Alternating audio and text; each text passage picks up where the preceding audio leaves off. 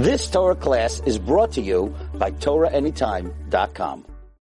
This collector came to my office this week, and he's one of these Yerushalmis who's like very, very sharp. And he always comes to talk Torah. So he comes into my office, and I'm about to give him a check, and he says, Before you give me the check, would you mind if I ask you a question on the Haggadah? And it's the easiest question you ever heard. But if you can't answer it, if you can answer it, I don't want the check. But if you can't answer it, I want double. I'm like, this is my game. I said, it's an easy question. He said, it's the most passionate question you ever heard on the hot Haggadah. I'm like, bring it on, let's go. Okay, you got a deal. Okay. So he says the following. He blew me away. He says, in Chad Gadya, you know, Chad Gadya is ready when you're half asleep. Right? It's really not fair. The whole part after the, after the meal, that whole part, you know, it, it, it takes to, it, it, takes to get from the beginning of the Seder till uh, Dayenu, takes us about five and a half hours. It takes from benching till um, about five and a half minutes. So I think maybe we should start one year from the, the beginning of the Seder should be Chad Gadya, and the next year we should start with Ha Lachma Anya. Because who, know, who knows Chagadia? A couple of Mekubalim wrote a couple of Svarim on it, but who, knows Chad Gadya? Right? The Zvan Abba betrays Zuzay. HaKadosh Baruch Hu is the Abba. The Trey Zuzay is the Luchais. That he was kind of us. The Ishus, he was kind of us as his wife. Betrays Zuzay, which is a, which, fine, everyone knows a Kabbalistic thing. So he says, okay, so what happened? So the guy was us, along came a cat, maybe a bobcat, not a little cat, and it ate the gadya. Okay. And then along came a dog. It's normal. Dogs eat cats. It ate the cat. Along came a stick and hit the dog. Then came a fire, burnt the stick. It's a very nice story in the water. Eh? And uh, along came the cow and drank the water. You all have the pictures in the back of your Mahagada. And then came the sheikhet, and he killed the cow.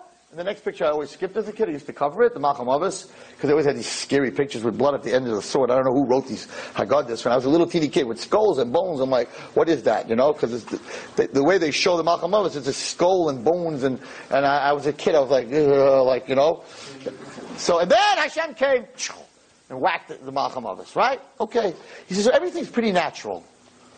He says, I have a kasha.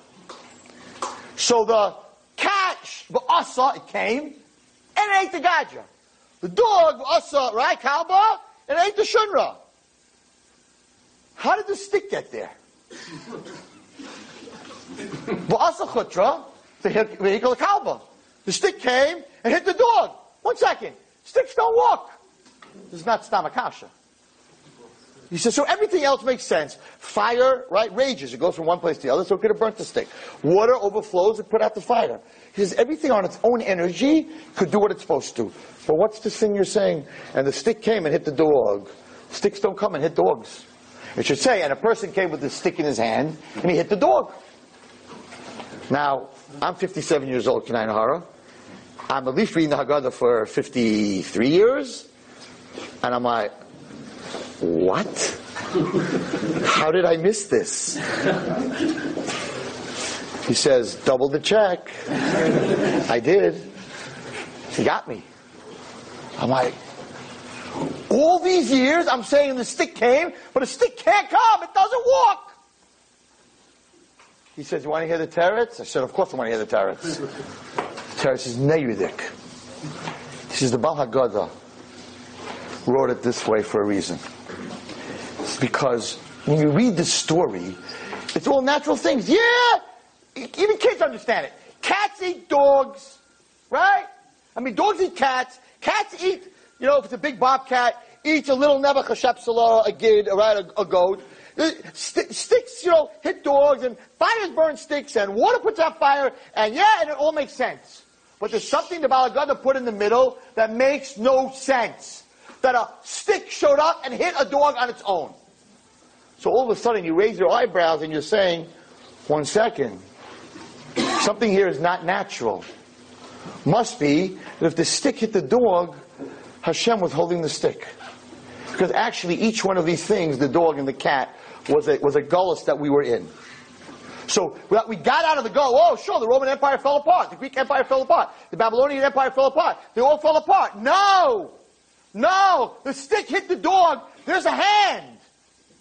There's someone behind that stick. A stick can't do anything on its own. So you can't use the excuse, well, that's nature. It's natural. Things happen. Things blow up. Doesn't have UL. Ha ha. What can you do? No smoke alarm. Right? You can look at everything and make it natural. So the Balagoda put something and said, no, nothing is natural. The cat biting and the dog biting and the fire and the shaykhid and the wood, all this stuff is not natural.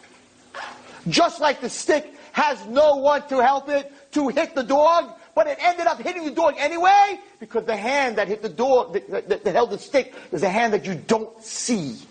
It's the hand of HaKadosh Baruch Hu. And I was like, I'll triple your check now. wow.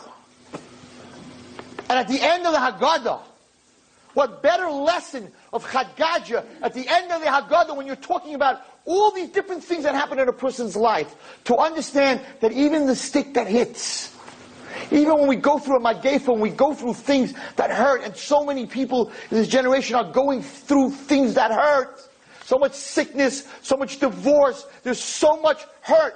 Don't think it's natural. Oh, there's more cancer in the world because of power lines in Monsey. But the kid was born with cancer, and the baby's a month old. What kind of power lines? Definitely wasn't smoking or eating fatty foods. So what's your excuse now? So at the end of the Chagad, at the end of the Haggadah, what's the Seder? The Seder means life. You've just experienced another Torah class brought to you by TorahAnytime.com.